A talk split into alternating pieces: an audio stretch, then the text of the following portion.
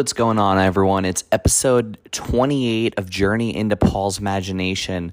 I apologize for releasing this podcast episode a little bit late. Um, there ended up not being much going on this week. Was hoping to get some extra news, and also wanted to see uh, Black Panther: Wakanda Forever a second time to get a, true review, um, which I was able to do so. So I'm really excited to share my my thoughts about that and really just talk about the MCU Phase 4 as a whole um, now that it is concluded with that final film.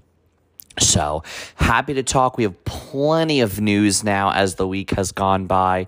Can't wait to share it all, both from a park standpoint and an entertainment standpoint, um, and two movie reviews. So really excited for it. I have a special guest to uh, across from me, Miko, is uh, currently taking a nap as I speak, as I'm recording this. So um, I'm just kidding. It it's just my dog that's just laying here as as I'm recording. But um, I'm excited to talk about. It. There's a lot going on, and let's dive right into it. So let's get right into the park news. Um, I know I talked about foodie guides previously.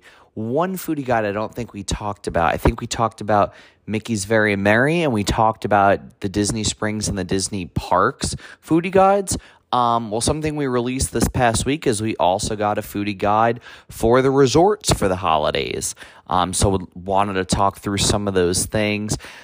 Typically, for foodie guides, I feel like the resorts we don't get as much in terms of like something that you want to go out of your way. Some of the desserts look cute, but for the most part, I feel like what you really want is either at Disney Springs or they tend to be in the parks. But there are some good things um, that you sometimes see. Over at All Star Music Resort, they have a candy cane latte uh, with peppermint and white chocolate. It sounds pretty good. I believe there's a candy cane latte in a few different places, um, but that will be one of the locations serving it um, as of December 1st through the 31st. So check it out there. Um, moving along, one thing that really caught my eye, and I'm not sure if I'll get it or not, but Beaches and Cream Soda Shop is actually having a holiday shake. It's a cookie butter milkshake with caramel drizzle, holiday sprinkles topped with a Christmas tree cupcake.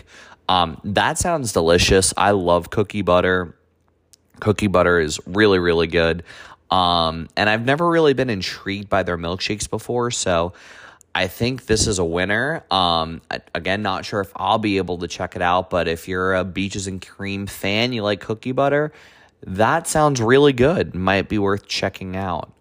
Um, moving along, we got rum cakes over at Disney's Caribbean Beach Resort. Um, they do have like holiday brunches, like Steakhouse 71 has a holiday brunch. Something that uh, I wish I got to try, and I guess there's still time to try it, but at Disney's Coronado Springs Resort at the Barcelona Lounge, available now through January 2nd, is a ginger snap cold brew with gingerbread, maple syrup, and ginger snap crumbles. I might actually try and go, hopefully, before the pumpkin pie latte um, is no longer there, and just get both, try both of them. Joffrey's had a pumpkin pie ice latte as well. I'm gonna guess that it's probably the same. Um, or my apologies. This is a cold brew. I believe that was a cold brew as well. Um, so it might be the same, but hopefully I get to check it out. I love trying different types of coffee, and this sounds right up my alley with gingerbread. Um, we got yeah Mickey Mini gingerbread cookies over at Disney's Old Key West Resort. We also I see again the candy cane latte over at the Kona Island Coffee Bar.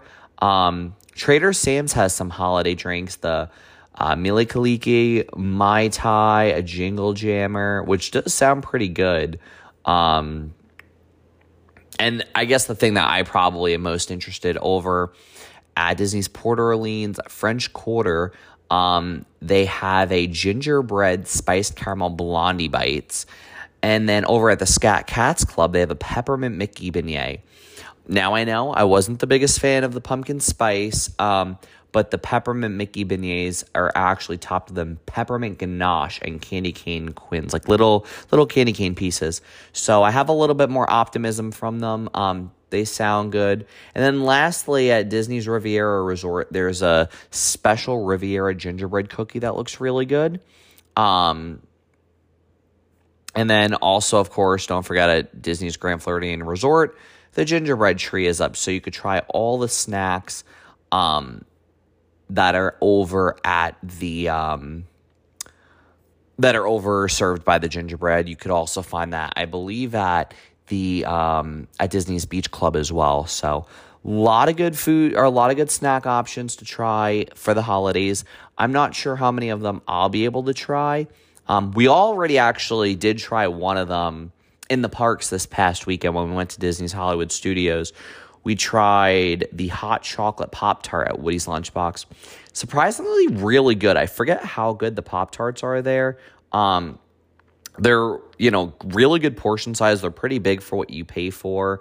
Um, it was like just enough chocolate. Like Lindsay's not the biggest chocolate person, and she really enjoyed it. So if you're over at Hollywood Studios, um, Woody's Lunchbox is by far one of my favorite quick service locations in the parks. And as you guys are aware, I'm not a quick service person, so that says a lot for me to say. But um, the hot chocolate Pop Tart, it's definitely a win. I recommend it.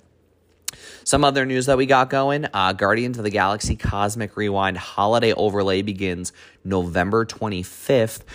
Unfortunately, I'm blocked out throughout the rest of the month, so I probably will not be able to ride it until next month. But I will, of course, uh, you know, keep you guys posted on my thoughts on it. I'll probably try and ride it honestly once a week, even if it's in the weekday, um, just because that's my favorite attraction. I cannot wait to experience what the holiday overlay is like.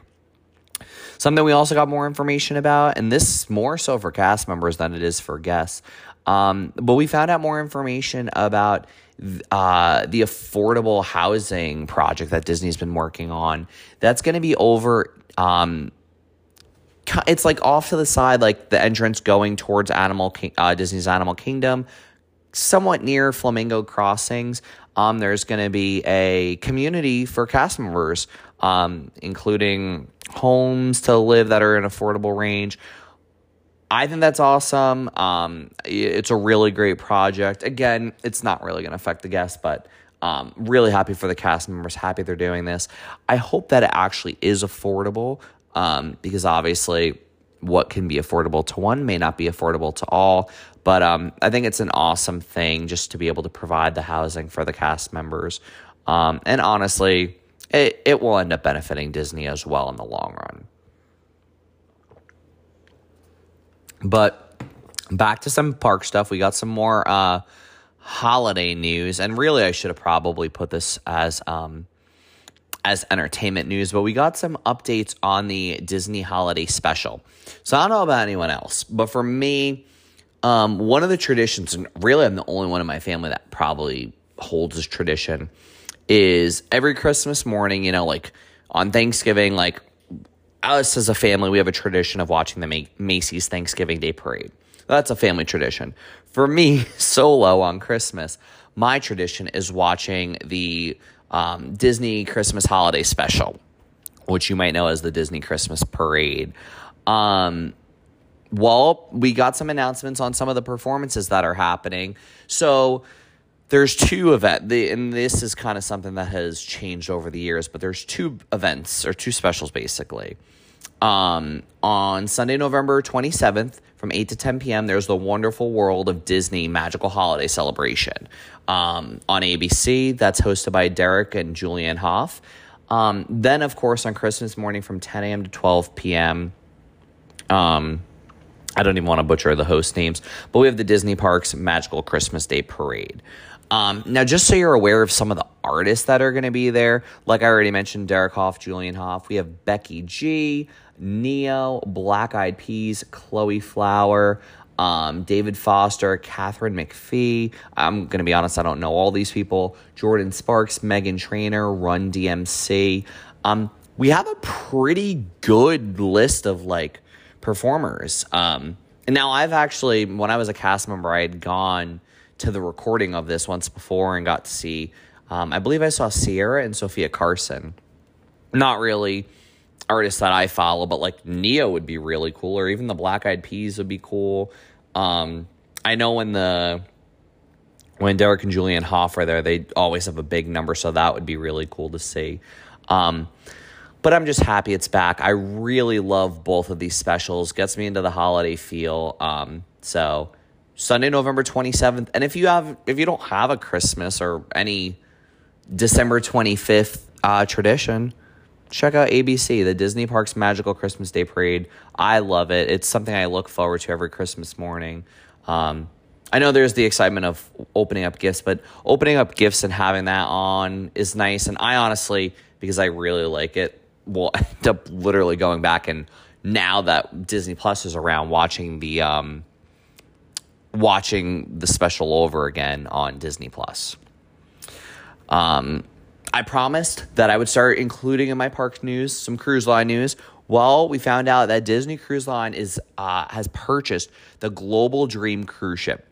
Now, we really haven't gotten much information about what this is going to be, where this is going to leave from. Is this part of the Triton class? This is something completely new.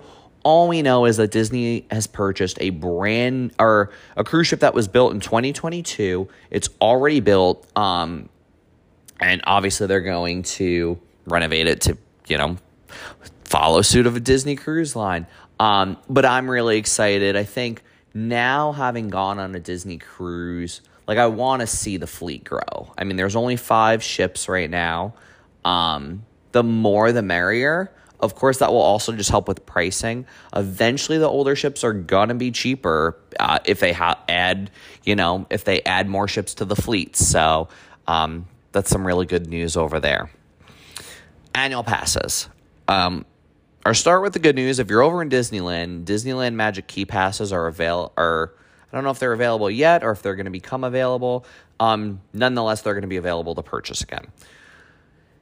Bad news is uh, there were some price increases over at Walt Disney World Resort. Um, some of the price increases are, are fairly drastic. Um, we have basically seen one day single park tickets that can go up to now up to $180 for one single park for one single day. Um, definitely a lot of money. You know, I know it's it's frustrating to see for a lot of Disney fans. Uh, the prices go up, unfortunately. I don't really have much of a comment on it. Um, Disney annual passes, although they are suspended currently, they also are increasing in prices. Um, so currently, the Pixie Dust Pass, which is still available, still remains at four hundred dollars um, or three ninety nine. The Pirate Pass, which is currently what I have, is now going to be increasing from six ninety nine to seven forty nine. Um, the Sorcerer Pass will be increasing from eight ninety nine to nine sixty nine, and the Incredipass is increasing from twelve ninety nine to thirteen ninety nine. Now, I don't know exactly when this will take place in terms of like renewing your passes, because of course there's a new price point, and there's a discount for annual pass holders to renew, but it won't be as discounted, being that there's a new price in place. Um, but it's a bummer. But like anything, unfortunately, with high demand comes increases increased pricing.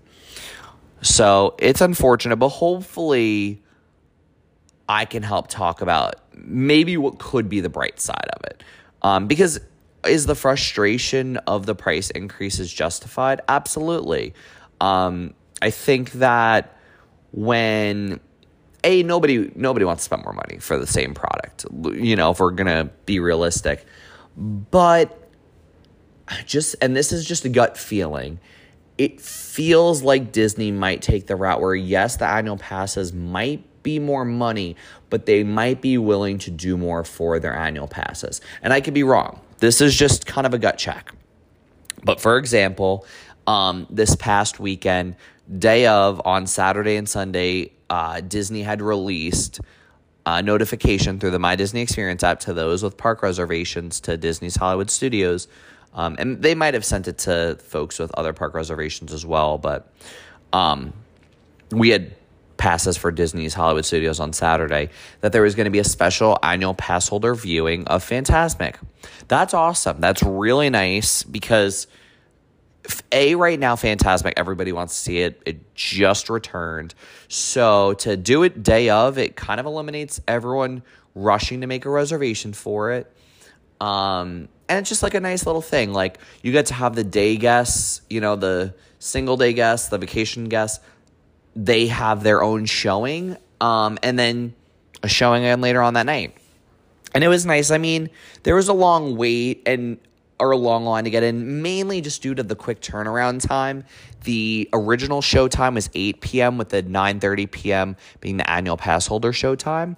That ended up getting delayed to 9:45 just to let more guests um, enter the theater, which worked out really well.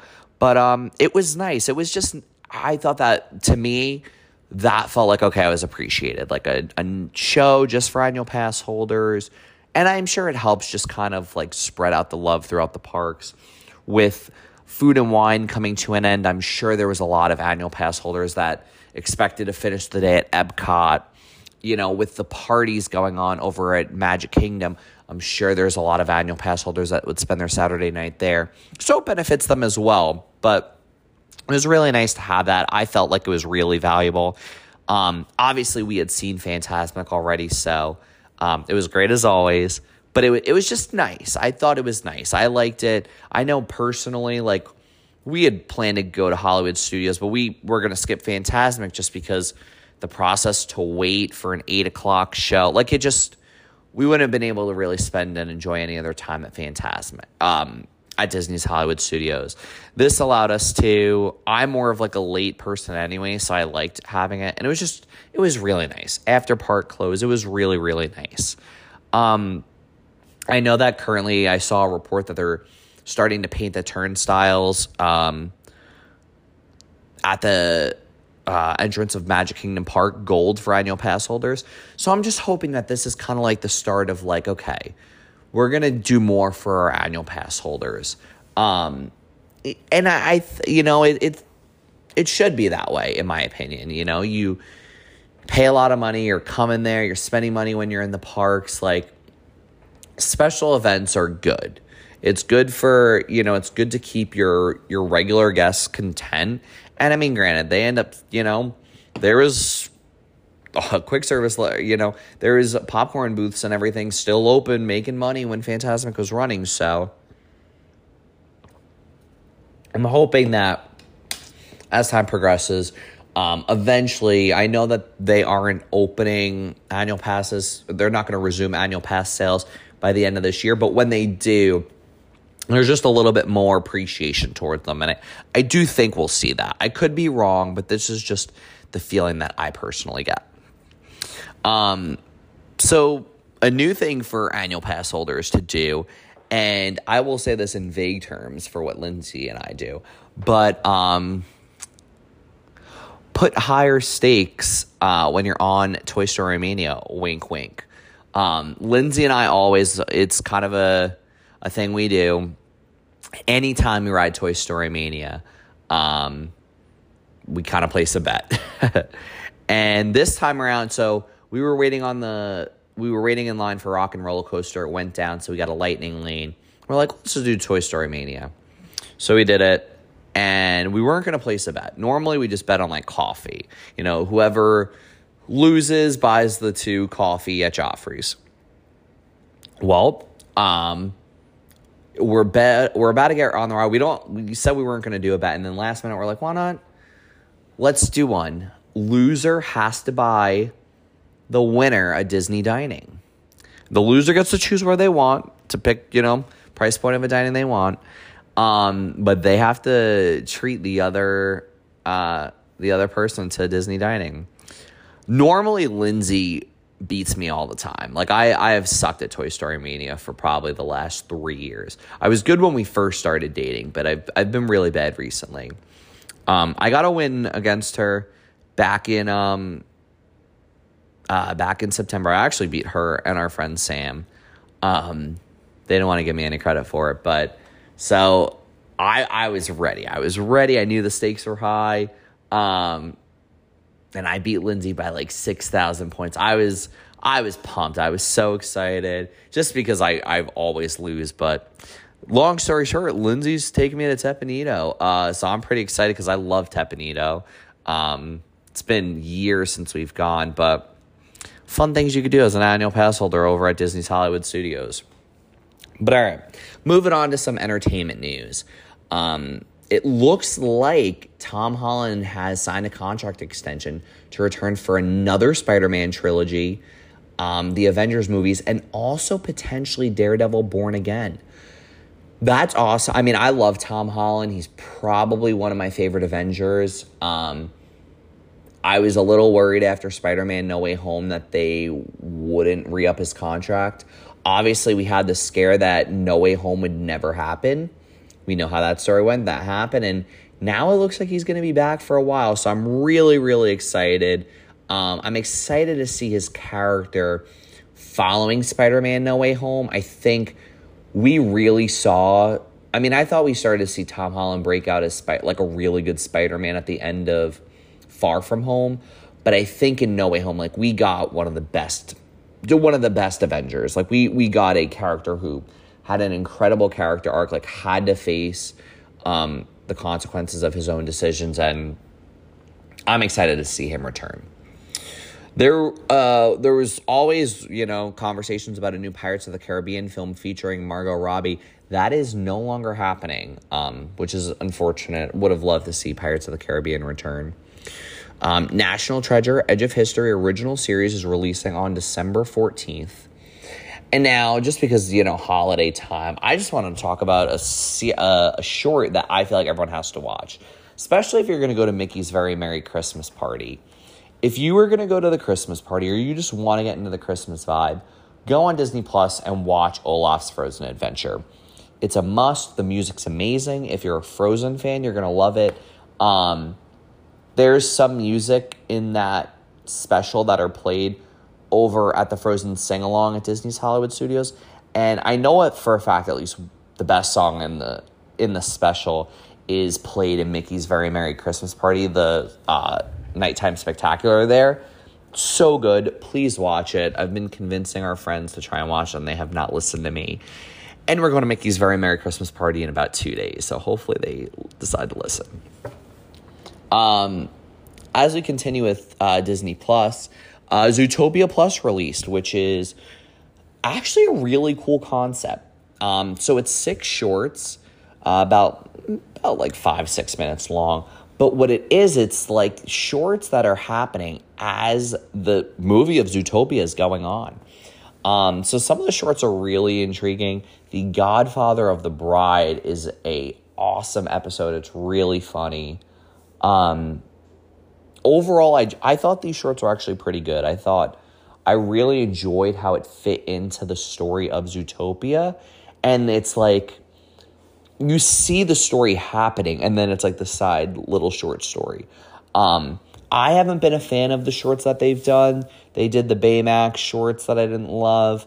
Um, they did the Cars on the Road shorts, which I wasn't a big fan of. This one actually makes sense. Granted, I would still love a full fledged show. Um, but Zootopia Plus, it's worth a watch. Getting back to the holidays before I get into some of my movie reviews. Um, the Santa Clauses TV series is now on Disney Plus. The first two episodes have released.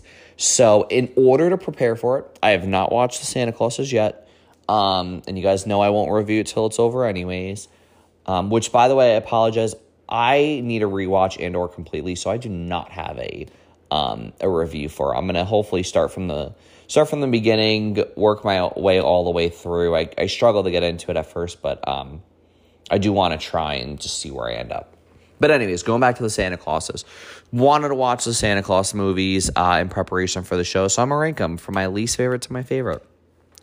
Um, and now this has been a while since I had seen these. Well, since I seriously sat down, like I've watched as background noise, but like seriously sit down and you know focus on the movie.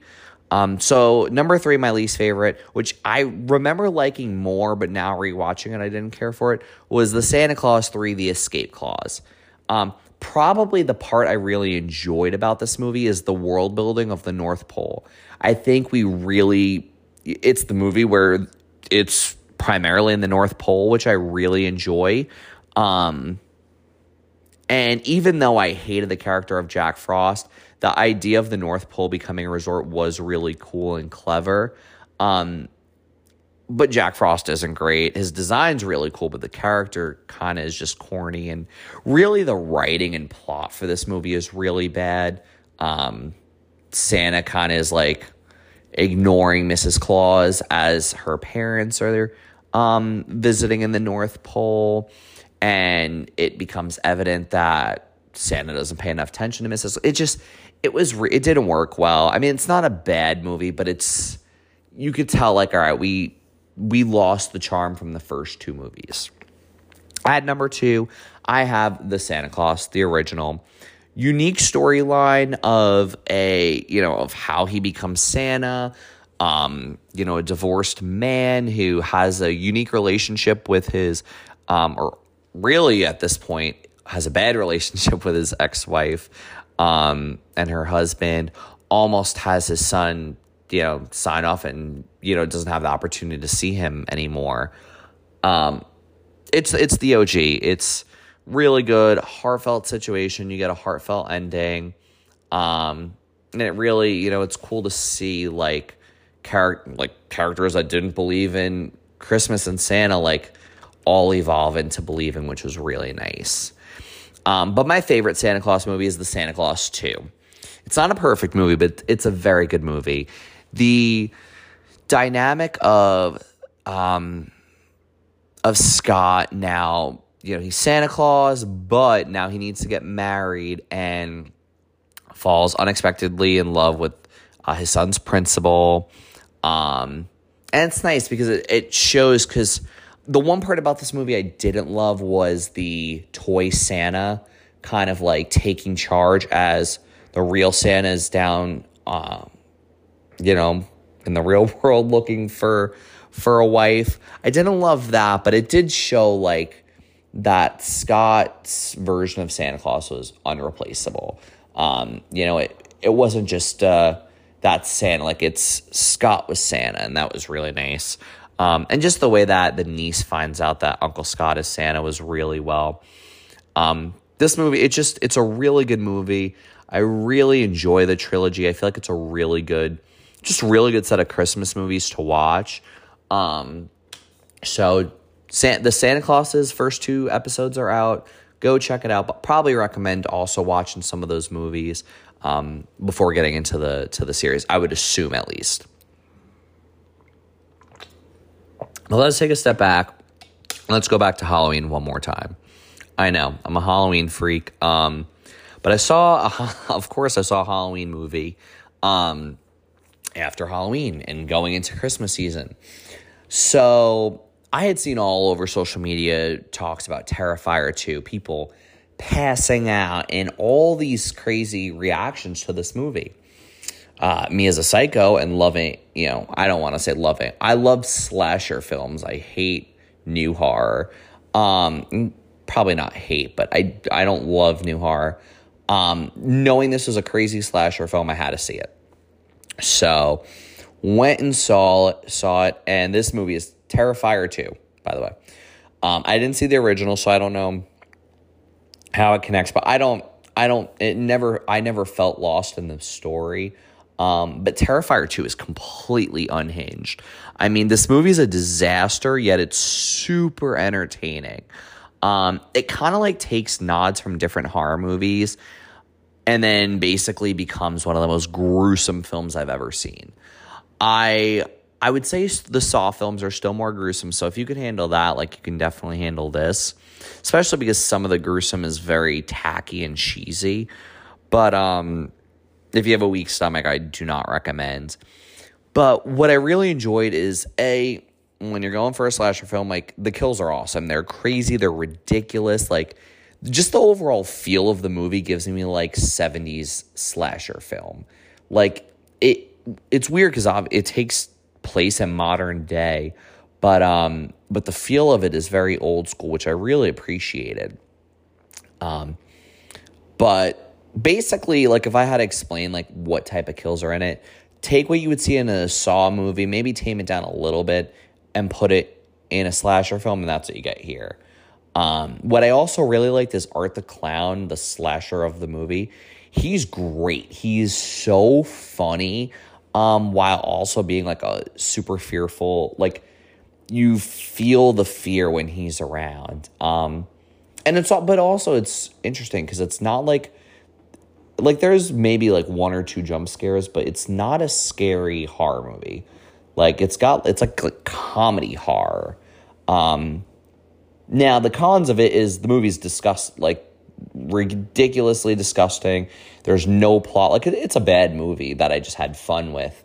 Um, it should not have been two hours long. I think it was a two hour and 20 minute movie that was way too long. This really shouldn't have been any longer than 90 minutes. Um, you probably get like f- there's probably four different scenes where they could have ended it and they just didn't. It's like the movie didn't want to end. Um, but it was fun, and if you're a slasher fan, you'll enjoy it. So I give it a 5.5 out of 10. Um, it's not the worst thing I've ever watched. It's definitely entertaining. Just know it's it's a bad movie that's entertaining. Um, kind of like bad fast food. It's like you just like it because you like it, um, and you know it's not the greatest thing, but you enjoy it. But of course, let's get into the review that we're being, we've been waiting for, which is Black Panther: Wakanda Forever.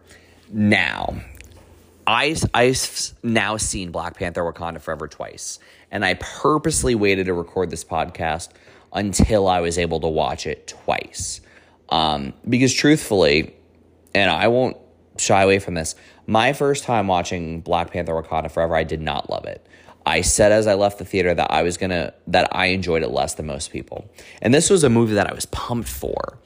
Um, by the way, this is full spoilers. If you've made it this far, you know, and you haven't seen it, go see the movie. Um, you can pause, come back later, but go see the movie because it's it's a masterpiece. Um, so let me get into what I didn't like originally about it. Um, I didn't love that it was built up to be a grand finale with a resolution that went nowhere. Um, at first, I felt like the movie didn't move as fast as other people did, and I felt like some scenes were never answered. Most of my criticisms, now watching it a second time, are pretty much gone. Um, the big, the grand finale, the part that I I think really made me appreciate this is um, I saw so many parallels with um, with the story of Shuri and Namor. Um, something that I had heard a lot of people talking about is um, we we kind of hear how grief turns into vengeance from Shuri. Um, and by the way, Letitia uh, Letitia Wright had one of the greatest performances in MCU history. Like she is, so, I know people gave credit to Angela Bassett, and she was great too. Don't get me wrong. But Letitia Wright, I'm sorry because I can't pronounce her name properly. Letitia Wright was phenomenal. She one of the greatest performances in the MCU. She was so she was perfect. She was so good. She nailed it. Um although I predicted Nakia to be the next Black Panther, I'm happy at Shuri because her character is great. She had a great character arc in this movie, and I'm it sucks that I couldn't appreciate it until watching it for a second time. Um, but what I really liked is I, at first I didn't see the vengeance side of her until the very end, till she basically calls uh, for her ancestors and she sees Killmonger. And at first, that scene rubbed me the wrong way. I, I was confused why Killmonger was there. I thought it felt forced, but it didn't. I don't think I picked up on her wanting vengeance all throughout the movie, and it really is there. Um, but what I really started to appreciate is, especially with the no resolution at the end, is it's not that we have no resolution at the end. It's that both Shuri and Namor, um, both are suffering, you know, some type of grief. Um, of Shuri, it's of you know Queen Ramonda and Shala. Um, for Namor, it's it's still of his mother, of um, it's still of his mother, and he takes this grief and turns it into vengeance and feels that anybody who comes close to harming those of the Talokan, like are an immediate threat, need to be taken down. Um, and granted, this is also similar to Black Panther wanting to protect um, the people of Wakanda.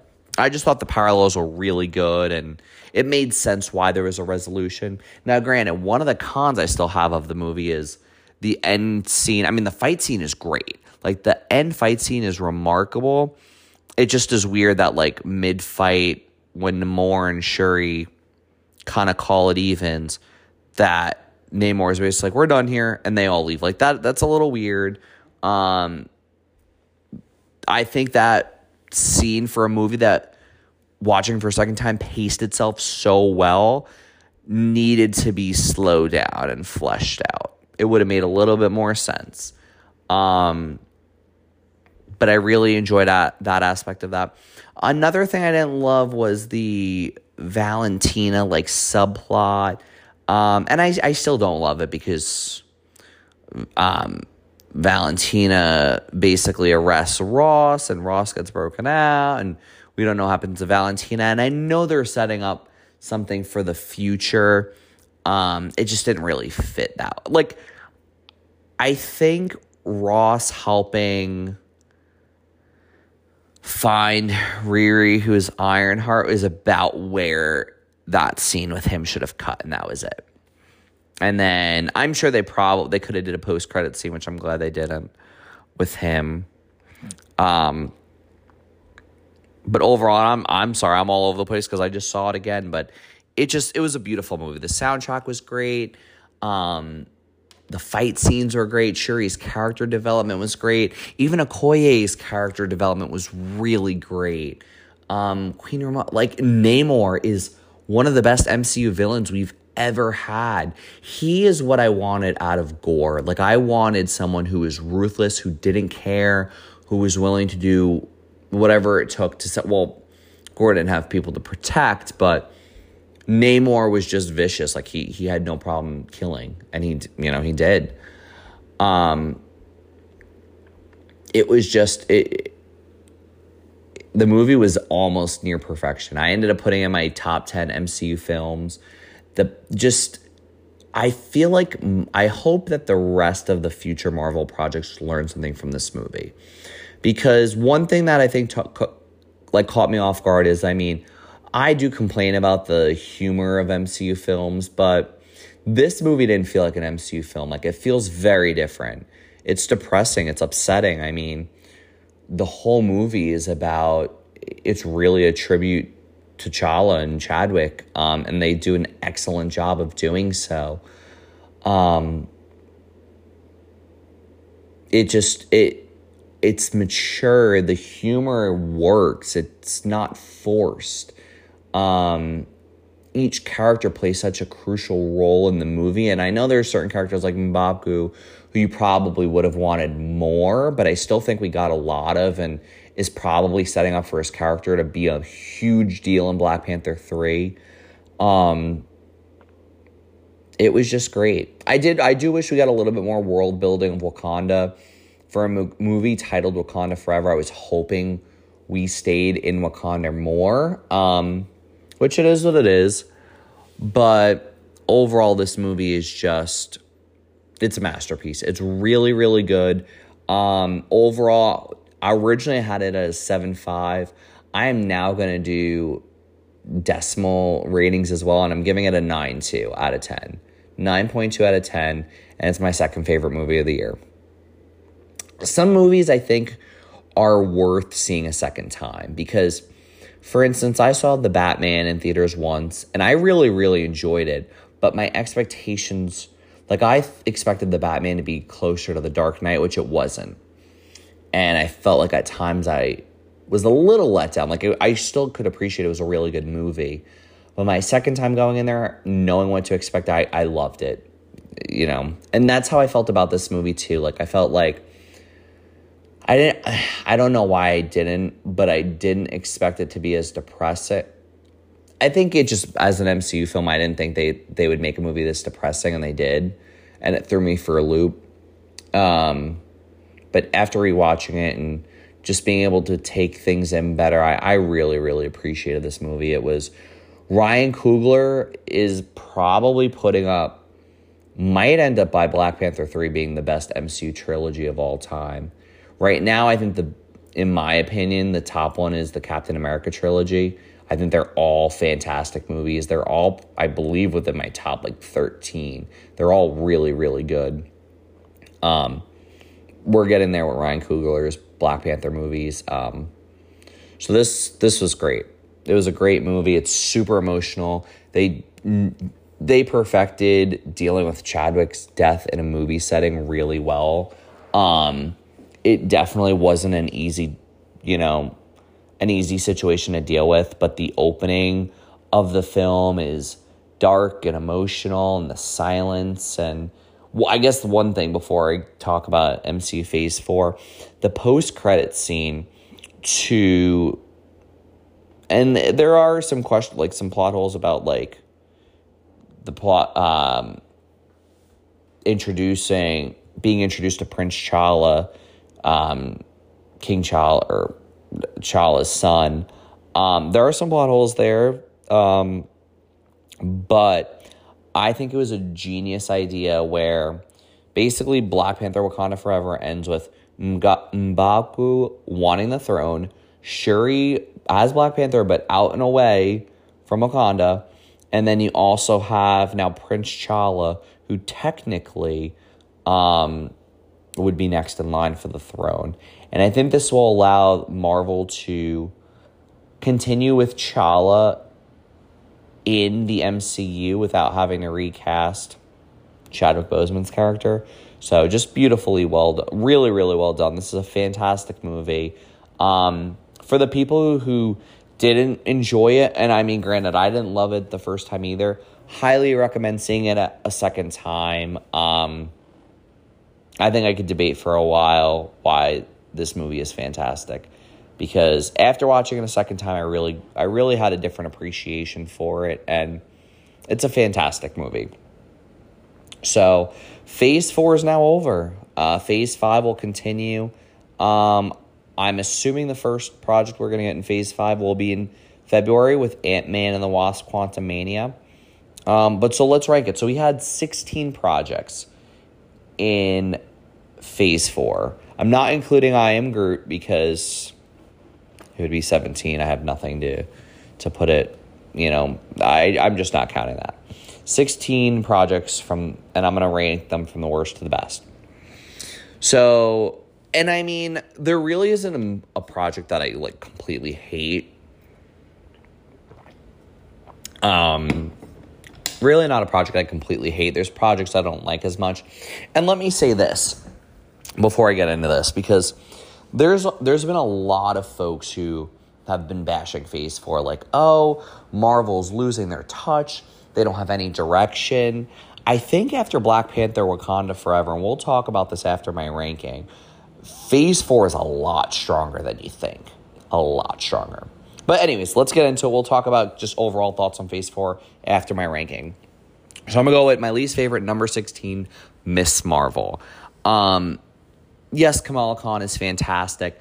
Um, perfect, perfect, perfect casting for Miss Marvel. The character is really, really good. The story just doesn't work for me at all. It's to me, it's super boring for a good majority of it. I thought it had a strong start and was heading in.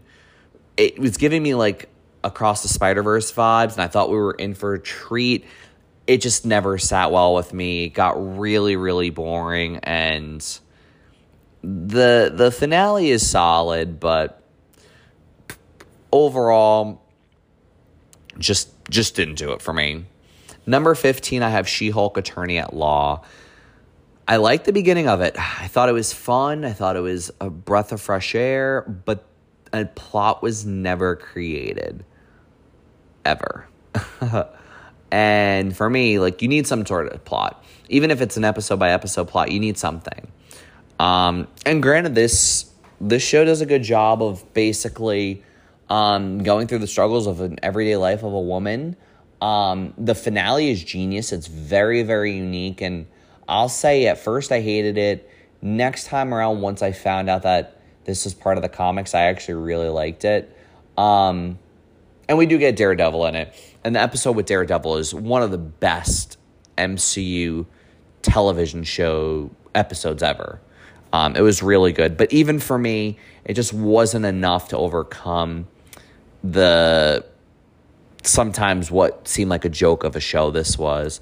Um, Tatiana, I forget her last name, but she's in, an incredible Jennifer Walters, incredible She Hulk. Her character is, I mean, there's a lot of really good characters in the show. I just don't think that I want like the direction of the show. I really would have liked just like different cases each episode. That would have been fine with me. Um, didn't really care about the direction of this one. Number 14, I have Werewolf by Night. Hard to really compare this to other shows and movies because it was only a 50 minutes special presentation. Part of it being so short, you don't get a full fledged plot. Um, but the action is really good. It's uh, it's a lot darker than most Marvel projects. Um, so it was fine. I just, you know, it's short, no plot. I don't know. It was fine. Number 13, I know there's a lot of people that love What If. There are some episodes of What If I really enjoy, and it's been a while since I've seen it. Um, and there's some episodes I really don't care for. I think for me, it's hard because and I'm one who loves animation. Um, I can't say that this is my animation style to love it as much. So I, I get why some people really enjoy it. For me, I liked it. It was good. There was, you know, I liked that it all culminated together at the end. Um, some ep- some episodes to me, it was just like an animated carbon copy of a story that already happened, just with different characters. So for parts of it, I was like, eh, this is fine. So that's my number 13. Number 12 is Eternals. I said this after I saw Eternals, and I still think this sticks. Eternals as a non MCU project is a lot better than Eternals as an MCU project. It's it's a fine movie. It's not bad by any means. It just the character none of the characters stand out for me. I didn't love the idea of basically the fate of the world coming to the, to an end, you know, less than two years after Avengers Endgame. Um, I just felt like that was a bit much. And also the fact that there's literally a major, like a massive hand coming out through the sky and nobody's seeing it. I don't know. There's some questionable decisions there. It's a fine movie. I just don't care for any of the characters.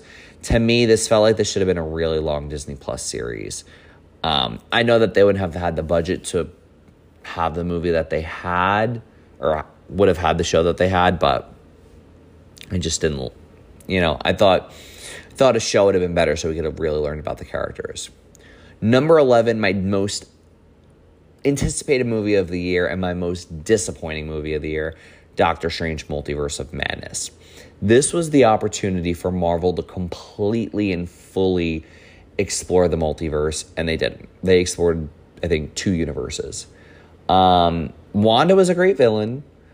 Um, and it was cool to get John Krasinski as Mr. Fantastic. Um, cool to get Professor X back, but other than that, like the story is just a mess.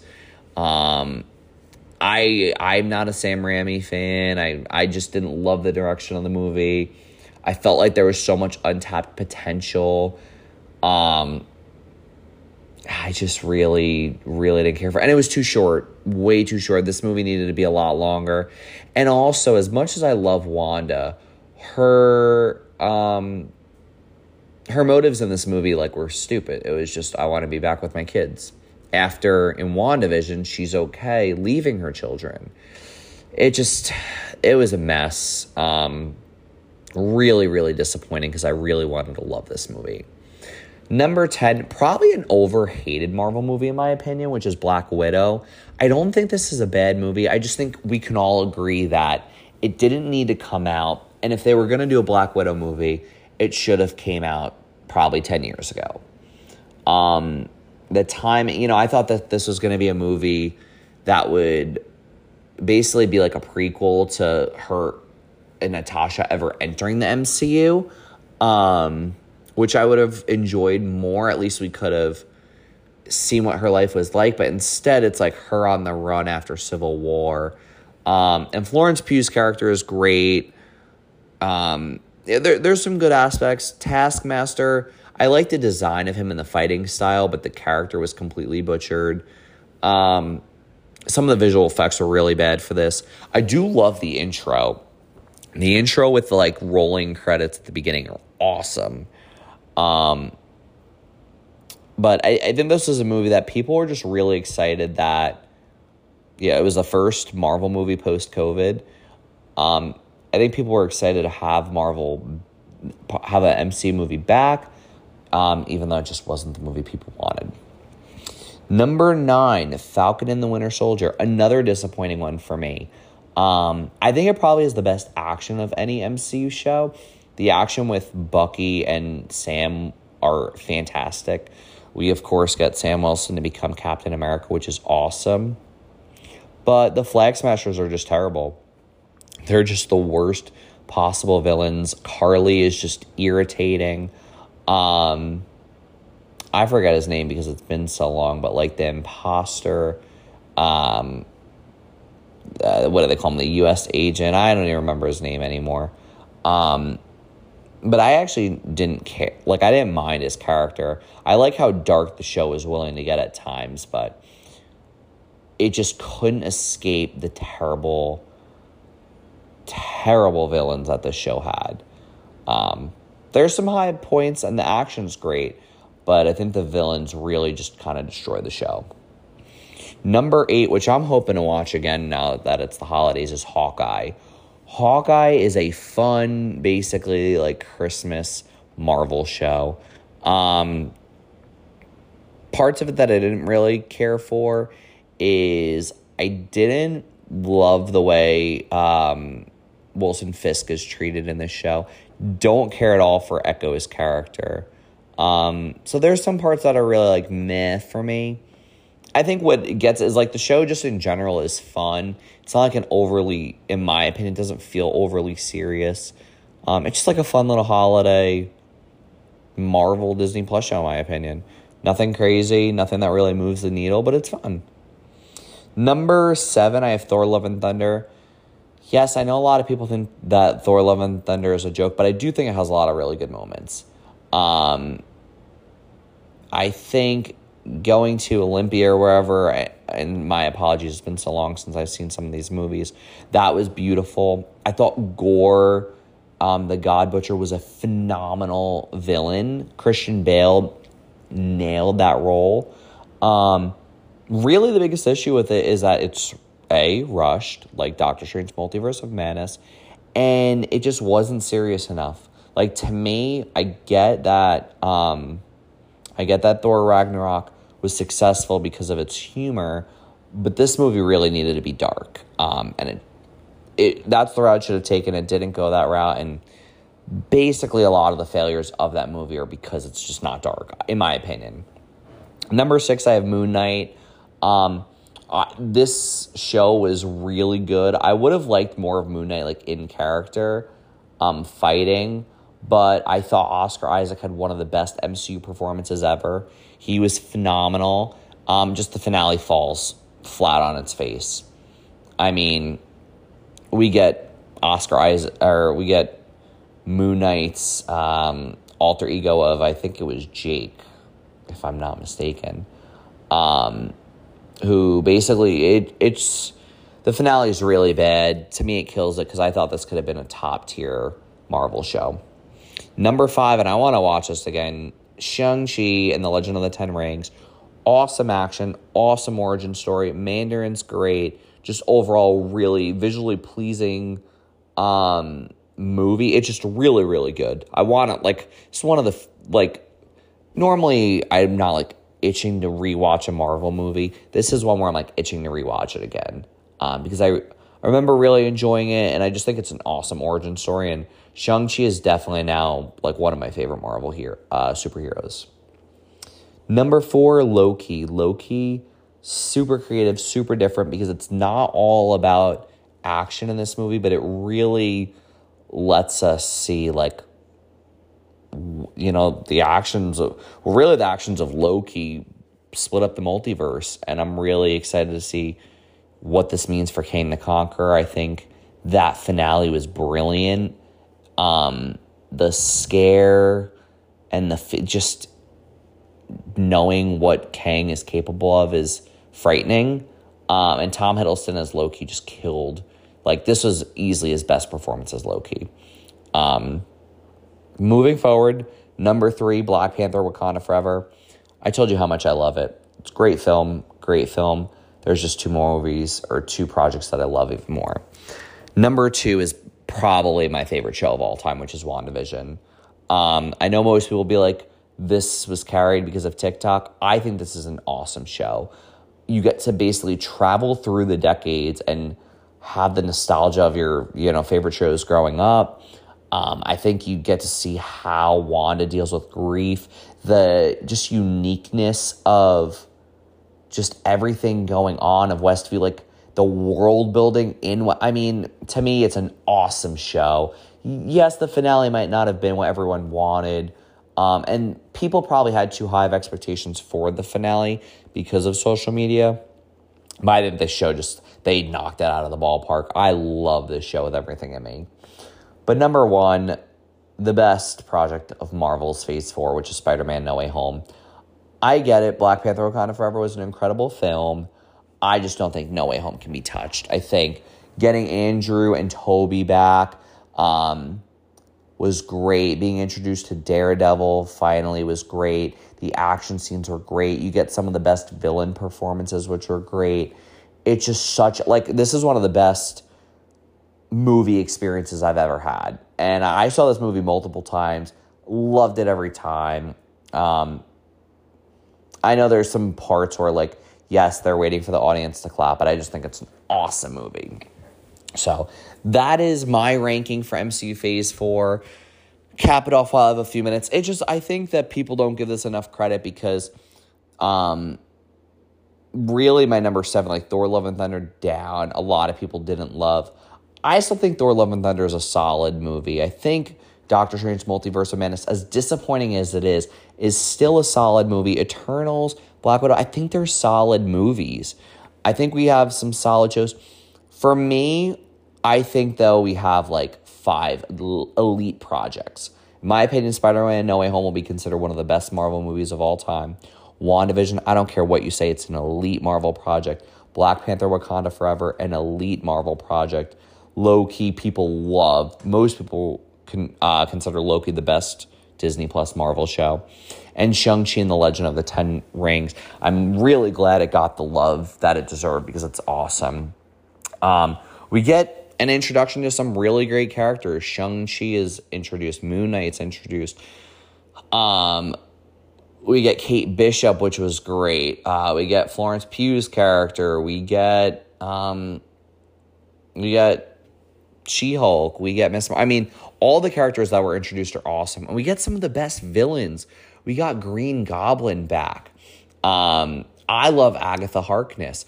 I thought uh, Namor was one of the best MCU villains ever. Kang the Conqueror was introduced. Mandarin was back and was great. Um, Gorr, the God Butcher, was great. I mean, and we got Wanda too as a villain. I mean, there were some really, really awesome villains, some really awesome characters introduced. I think people that dislike it are probably forgetting like how much fun they had with some of these projects or just hate Marvel. But this was a reset after Endgame. It was a reset. It was, you know, things were turning, there was change, there was a lot of new characters and new villains introduced. Maybe all the movies aren't perfection, and that's okay. But the main thing is Marvel's Phase 4 we got some of the best villains Marvel has ever introduced, ever. I mean, all the villains in Phase 4, like in total, probably are all combined better than anything we've had in the past, if we're being honest. So, and when then we just had so many new great characters introduced. I mean, we're probably going to get some taken away from us, um, older characters, but I think we got a lot of new ones introduced, and I'm excited for the for the future of Marvel. I think this introduced that we have a bright future. We have some really great characters here, and I'm excited for it.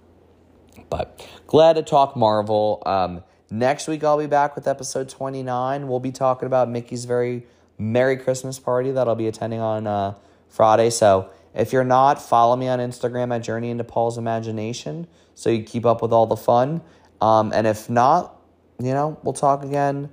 Uh, We'll talk again next week. See you guys